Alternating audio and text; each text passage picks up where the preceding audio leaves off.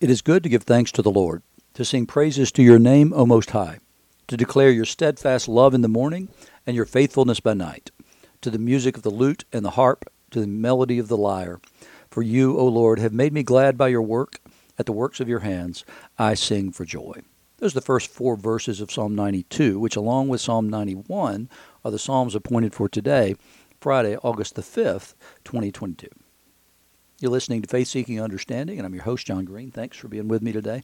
We are continuing our look at the book of Judges, chapter 9, verses 1 to 16, and then 19 to 21, along with the Gospel according to John, chapter 2, 1 to 12, and in um, the book of the Acts, chapter 4, verses 13 to 31.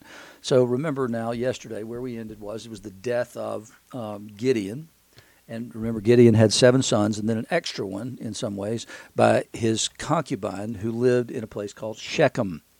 And so what we're going to see is, is that, that that one, the child of the concubine, is going to become prominent here in today's lesson. That we're going to see what this child is going to do. And this is Abimelech. And I told you yesterday that we're told what his name is in order that we could then uh, see from that, we'll we'll see him going forward. He's the only one who's who's named initially in the um, in the in the uh, telling of the sons of Jerubbabel. So anyway, this we're we're going to look at him today in his life a little bit um, to see what he did after the death of his father. So Abimelech, the son of Jerubbabel, went to Shechem to his mother's relatives and said to them, to the whole clan of his mother's family, Say in the ears of all the leaders of Shechem, which is better for you, that all 70 of the sons of Jerubbabel rule over you, or that one rule over you? Remember also that I am your bone and your flesh. So he said, Look, it's going to be difficult to sort out who's next in the pecking order, who's going to rule. Eh, but the assumption is that it'll be one of the sons of Gideon. Well, that could be divided up among 70 people. So you've got a choice, right? You could have any of those 70 people, or one of those 70 people. Oh, oh, and by the way, remember, I'm in your tribe. and his mother's relatives spoke all these words on behalf on his behalf in the ears of the leaders of Shechem, and their hearts inclined to follow Abimelech, for they said, He is our brother. And they gave him seventy pieces of silver out of the house of Baal Berith, with which Abimelech hired worthless and reckless fellows who followed him. And he went to his father's house at Ophrah, father being Gideon, so he, he's not in Shechem now. He's gone to Ophrah and he killed his brothers, the sons of Jerubbabel, 70 men on one stone. I mean, this is brutal, absolutely unbelievable what he's done here. He killed all the sons of Gideon save one. But Jotham, the youngest son of Jerubbabel, was left behind, for he hid himself. And all the leaders of Shechem came together in all Beth Millo, and they went and made Abimelech king by the oak of the pillar of Shechem. So they're making him king. And so in some ways he would he could be seen as the first king of Israel, but he's not. He's not king of anything. I mean it's sort of like Ralph Kramden in the honeymooners. Look here, Alice, this is the way it works in this house. I'm the king and you're nothing. Do you understand that? Yeah, Ralph, I get it. You're the king of nothing. Well, that's what it is. He's the king of Shechem. Because that's that's who made him king. He's not king over Israel. He's king over Shechem. And Shechem ultimately becomes the Samaritans, actually. And we believe that's where the well is that Jacob uh, gave to the Samaritans. The well where Jesus speaks to the Samaritan woman is in Shechem. When it was told to Jotham, the son who lived, he went and stood on top of Mount Gerizim and cried out aloud and said to them, Listen to me, you leaders of Shechem, because Shechem is the foot of Mount Gerizim. And remember, when Jesus talks to the woman, she says, Our fathers say it's on this mountain where we're supposed to worship. That's the mountain that she's speaking of is Mount Gerizim. So listen to me, you leaders of Shechem, that God may listen to you. The trees went once went out to anoint a king over them, and they said to the olive tree, Reign over us. But the olive tree said to them, Shall I leave my abundance by which gods and men are honored, and go whole sway over the trees? And the tree said, The fig tree, you come and reign over us. But the fig tree said to them, Shall I leave my sweetness and my good fruit, and go whole sway over the trees? And the tree said to the vine, You come and reign over us. But the vine said to them, Shall I leave my wine that cheers God and men, and go and hold sway over the trees? Then all the trees said to the bramble, You come and reign over us. And the bramble said to the trees, If in good faith you're anointing me king over you, then come and take refuge in my shade. But if not, let fire come out of the bramble and devour the cedars of Lebanon. So, this parable that he tells must have been something that they would have recognized. But what we've done is we've started with one of the chief trees, the olive tree, and then gone to the fig tree, and we're coming down a descending order at some level, although these are all productive and important things. And now you come to the bramble, which is useless. It produces nothing of value at all. And so they said, okay, let's, let's make it the king because nobody else will take the job. Now, therefore, he says, if you've acted in good faith and integrity in exactly the same way as the bramble said to the trees, when you made Abimelech king, and if you've dealt well with Jerubbabel and his house, and have done to him as his deeds deserved, if you then have acted in good faith and integrity with Jerubbabel and his house today, then rejoice in Abimelech, and let him rejoice also in you. But if not, let fire come out from Abimelech and devour the leaders of Shechem and Beth Millo, and let fire come out from the leaders of Shechem and Beth Millo and devour Abimelech. And Jotham ran away and fled and went to Beer and lived there because of Abimelech his brother. So what he said is, is, is that you know that you didn't do this in good faith. You're absolutely sure that this was not done in good faith. And so what he's done is he's called down a curse on the people of Shechem over this uh, treasonous act of anointing Abimelech as king because they've taken matters into their own hands and done this thing. They didn't do it with good faith because they, they chose him because he was one of them, and that's the only reason they chose him. So the, it's important that we choose the right people for the right jobs, but we choose the people God chooses. That we don't do it. We don't choose somebody simply because they're um, they're one of us. And so that's exactly what they've done, and that's all that they have done. And then he's proven that this was a treasonous and treacherous act by going out and killing the other sons who might have had a claim to the throne. He's getting rid of all the uh, competition in this. Now, nobody ever said that even the judges were a, a hereditary line. We see it with Eli and with Samuel we see that with Eli, the expectation is his sons are going to take over because they're acting as priests, but they're wicked. And so God chooses Samuel to be the last judge. So it, here he, he's very clearly told this parable in such a way that there's no way they can see themselves as good guys, and there's no way that they can even argue that they did it in good faith. And the proof would be the murder of the other sons of Jerubbabel. here in the gospel today, we get the third day, the third day after um, John and Andrew would have been with Jesus um, there was a wedding at Cana in Galilee, and the mother of Jesus was there. Remember yesterday's lesson, what we were told was is that, that Jesus decided it was time to go to Galilee. Well, here's the reason that he goes to Galilee is to go to this disciple. He was invited or to the wedding. I mean, he was invited with his disciples, and when the wine ran out, the mother of Jesus said to him, They have no wine. There's kind of a presumption around this that those two things are related, that it's because Jesus brought extra guests that there's a, a shortage of wine here at the feast. And so that's the reason that Mary would have said something to Jesus about this problem. Now, what she expected him to do is a completely different thought. Um, and Jesus' response to her, "Woman, what does this have to do with me?" It would be the same way to call her mother. It's not, it's not disrespectful for him to refer to her as woman. My hour has not yet come. It's not time for me to step into this role yet. I'm still waiting for the Father to call me into it. And his mother said to the servants, Do whatever he tells you. I mean, Mary obviously had some sort of idea that Jesus was going to do something here, in spite of the fact that he didn't seem to be sure of that. so there were six stone water jars there for the Jewish rites of purification, each holding 20 or 30 gallons.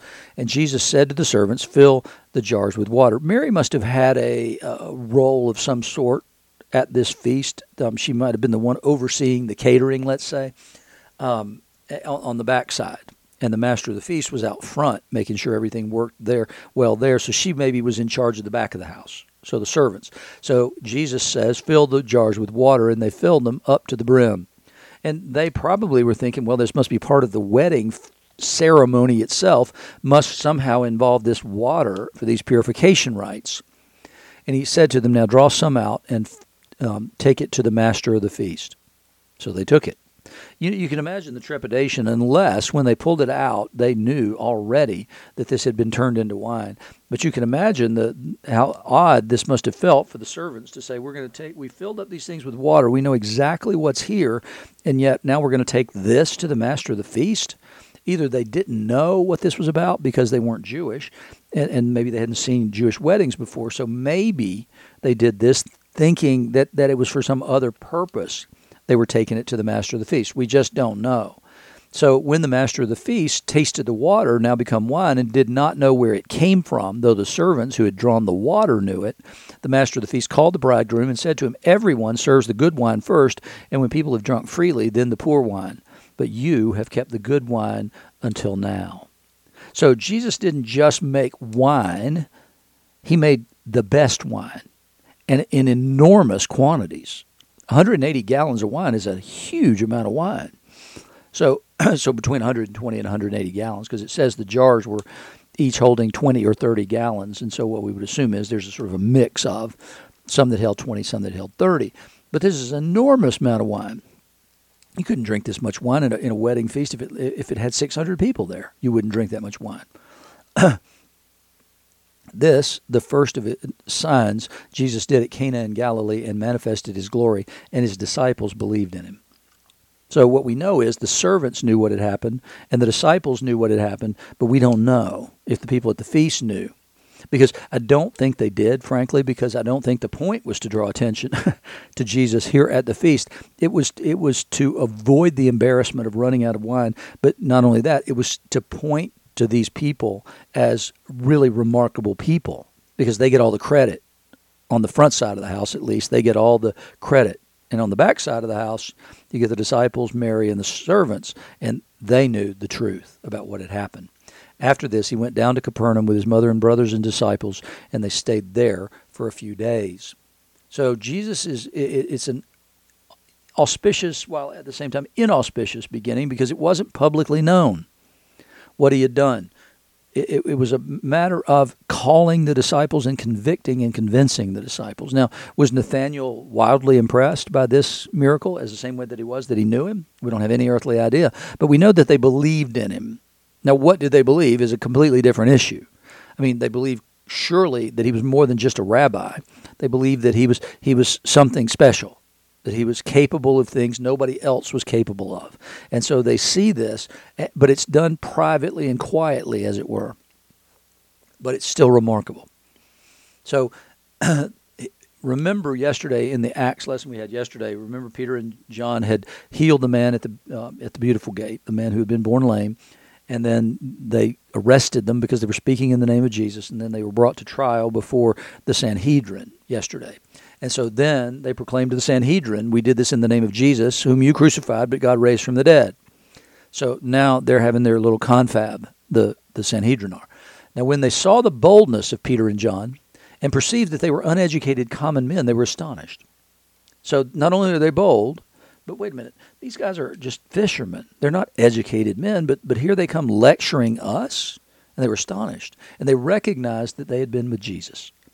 That's the most important thing. We want people always to recognize that we have been with Jesus. We want them to see in us that we have been with Him and therefore something's different about us. It's important for us to spend the time with Jesus, to take the time in prayer, to take the time in meditation, to read with the, a devotional idea about how we're reading, to be with Him. But seeing the man who was healed standing beside them, they had nothing to say in opposition. But when they had commanded them to leave the council, they conferred with one another what shall we do with these men? For that a notable sign has been performed through them is evident to all the inhabitants of Jerusalem. We can't deny that. But in order that it may spread no further among the peoples, let us warn them to speak no more to anyone in this name. Yeah, yeah, yeah that'll do it. Will it? I mean, let's see. They healed this guy in the name of Jesus. And they seemed determined for everybody to know that he was healed in the name of Jesus by the power of the Holy Spirit. So let's do this. Even though they stood defiantly before us, let's go tell them not to speak in his name ever again. Okay. so they called them and charged them not to speak or teach at all in the name of Jesus. I mean, you can imagine the, the incredulity with which Peter and John would have received that edict. hey, here's what we want from you. We don't want you to teach or preach anymore in the name of this Jesus of Nazareth guy. So they answered, whether it's right in the sight of God to listen to you rather than to God, you have to judge, for we cannot but speak of what we have seen and heard. In other words, what they're saying is, is that you're nothing. We're listening to God directly. We don't need you to be an intermediary. We don't need you to bring the oracle to us. No, we have direct relationship with God in the same way that Adam did in the garden through the power of the indwelling Holy Spirit. I mean, they didn't get into all the theology of that, but that's exactly what they've said because they've said eh, whether it's right in the sight of God to listen to you rather than to God. In other words, we are listening to God. You clearly are not because we can't do anything but speak in the name of Jesus of what we've seen and heard. And when they had further threatened them, they let them go. It's hard to threaten somebody who knows about resurrection, right? Who's seen it, who has participated in that. So they threatened them and then they let them go, finding no way to punish them because of the people. For all were praising God for what had happened. For the man on whom the sign of healing was performed was more than 40 years old. So we talked about that a couple of days ago, that, that this guy is, I mean, he's been around 40 years, but we were also told at the beginning of this story that he was lame from birth. So this guy's been around at least 40 years, and he is suddenly, completely, miraculously healed and made whole. when they were released, they went to their friends and reported what the chief priests and the elders had said to them. And when they heard it, they, the people, their friends, they lifted their voices together to God and said, Sovereign Lord, who made the heaven and the earth and the sea and everything in them, who through the mouth of our father David, your servant, said by the Holy Spirit, Why did the Gentiles rage and the peoples plot in vain? The kings of the earth set themselves and the rulers were gathered together against the Lord and his anointed. So what they're appealing to here is Psalm 2. And in Psalm 2, that they're quoting from Psalm 2 in this passage right here and saying, This is the situation we find ourselves in today. Why did the Gentiles rage and the peoples plot in vain? The kings of the earth set themselves together, and the rulers were gathered together against the Lord and against his anointed. For truly in this city there were gathered together against your holy servant Jesus, the Lord and his anointed, whom you anointed, both Herod and Pontius Pilate, these Romans, along with the Gentiles and the peoples of Israel. So they're comparing this, this raging, this, this determination, as it were, that Jesus would be crucified. They're comparing that to Psalm 2. Now, did Herod and Pontius Pilate want to crucify Jesus? No. That Pontius Pilate, we know, wanted to appease them, but he wanted to give them Jesus and, and crucify Barabbas. But but here they've said this is the fulfillment of what David talked about in Psalm 2 because it, it included the rulers of the earth, but it also included the people. so to, he says they gathered together to do whatever your hand and your plan had predestined to take place. So they didn't slip something past you and force you to make a, an adjustment to your plan. No, what they said is you knew it all along. You knew this all along. And so you, you brought all these people together in order that Psalm 2 would be fulfilled in the crucifixion of Jesus. They came against the Lord and his anointed.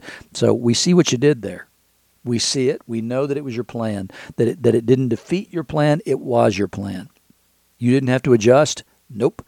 They just were the agents by which it was carried out. He says, they say, and now, Lord, look upon their threats and grant to your servants to continue to speak your word with all boldness. Now, who is it that made the threats? The threats are the Jewish leaders. This is not the Romans. It's just the Jewish leaders. At this point, they don't have anything to be concerned about about the Romans. The Romans are ignoring it by and large because it doesn't affect them. It's just this Jewish squabble, this internecine squabble among these Jews, and so they're not going to worry about that. So that's exactly what they're praying about here is, is they said, look on their threats and grant your servants to continue to speak your word with boldness. So help them to ignore those threats and the people who make them. While you stretch out your hand to heal and signs and wonders are performed throughout through the name of your holy servant Jesus. So th- their expectation is that if we proclaim with boldness, you'll continue to do the kind of works that, that will draw attention and bring people to you and authenticate the truth of the message. And as I've said many times before, we should have that same thought in our mind still today. We should expect the Holy Spirit to continue to do signs and wonders, to authenticate the message of the truth of the gospel. The, the continuing work of the Holy Spirit, the continuing work of Jesus in the world today. And when they had prayed, the place in which they were gathered together was shaken, and they were all filled with the Holy Spirit and continued to speak the word of God with boldness.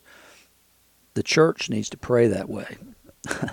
we need to we need to pray for boldness but we can only do so after we repent of failing to speak with boldness. And we need to, to turn to Him and ask that He give us the boldness that we need and that we give us the faith that we need and that He would accompany the proclamation with signs and wonders.